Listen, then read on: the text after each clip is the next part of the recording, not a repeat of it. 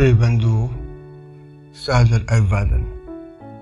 आज फिर हमेशा की तरह एक मज़ेदार शिक्षाप्रद कहानी सोलहवें एपिसोड के रूप में प्रस्तुत कर रहा हूँ। एक नगर में दंपत्ति रहते थे।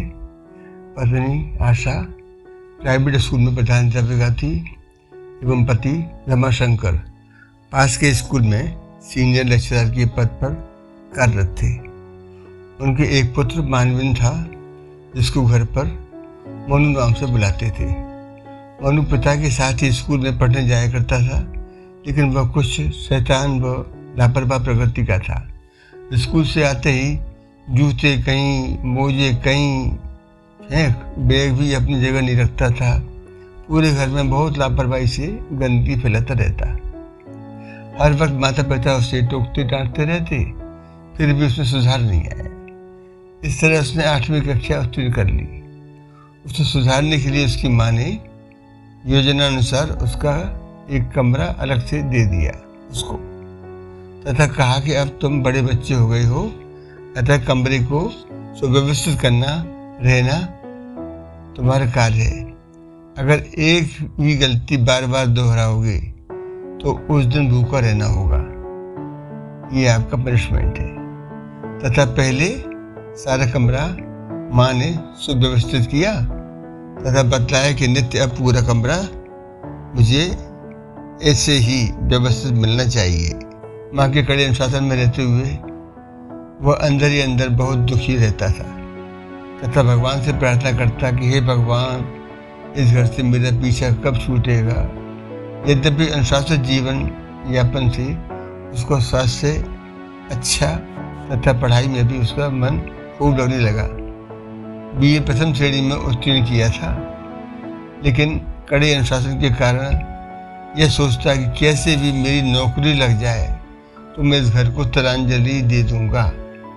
एक दिन उसने कहीं नौकरी के लिए आवेदन किया, जहाँ उसको इंटरव्यू के लिए बुलाया गया।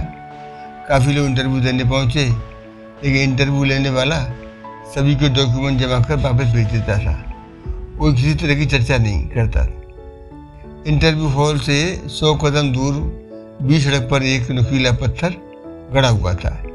इसको देखते ही मनु ने अपने कपड़ों की परवाह न करते हुए आदतन उस पत्थर को बीच सड़क से हटाया। आगे गया तो हॉल के बाहर आलू की टोटी टपक रही थी। उस पर भी मोनू को ध्यान दी, ध्यान गया और वाटर लीकेज सही किया। अंदर हॉल में पहुँचा ही था।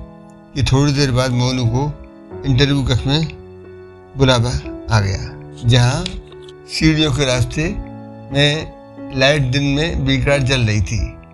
उसको भी मोनू ने मार कर भिजा दिया। सीढ़ियों के अंत में दो कुर्सी बेतरती पड़ी हुई थी, उनको भी उसने सहायता से साइड में लाइन से लगाया। जब कक्ष में पहुँचा तो इंटरव्यू लेने वाले सज्जन ने मोनू से बैठने के लिए कहा। अभिवादन के बाद मोनू ने कुर्सी को बहुत ही आराम से खिसका कर बैठा। डॉक्यूमेंट देखने के बाद उससे पूछा, कितनी सैलरी लेंगे?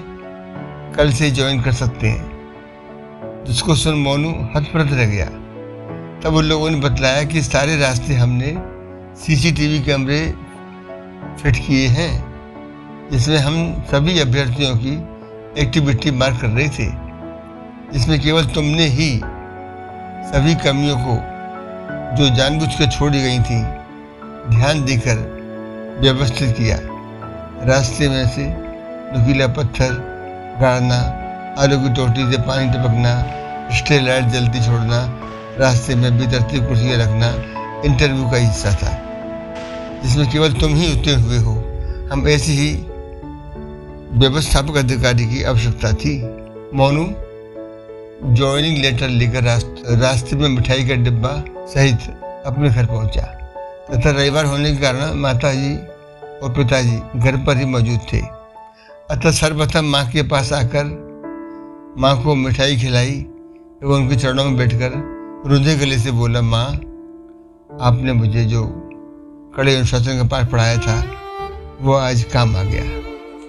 मुझे नौकरी में केवल आपके कड़े अनुशासन की वजह से ही प्राथमिकता मिली तथा ज्वाइनिंग लेटर माँ के चरणों में रख दिया माँ ने कहा, एक बात याद रखना, सभी को अपने आलोचना को धैर्य से सुनना चाहिए।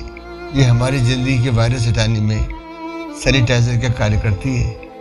स्वयं का सुधारना सदैव आपके सुखों में वृद्धि करता है। जबरन दूसरों को सुधारने का प्रयास दुखों का कारण बन जाता है, ये हमेशा ध्यान रखना। हमें स्वयं को सुधारना है अन्य को सुधारने पर ध्यान नहीं देना। भले बुरे संस्कार सभी में हैं, पर वे तब तक नहीं जागते जब तक कि आग के ईंधन की तरह संगति न मिले। सदैव अच्छे लोगों की संगति करें, यह बात जीवन में उतार लो। बड़े हो, स्वयं समझदार हो, सुखी रहो।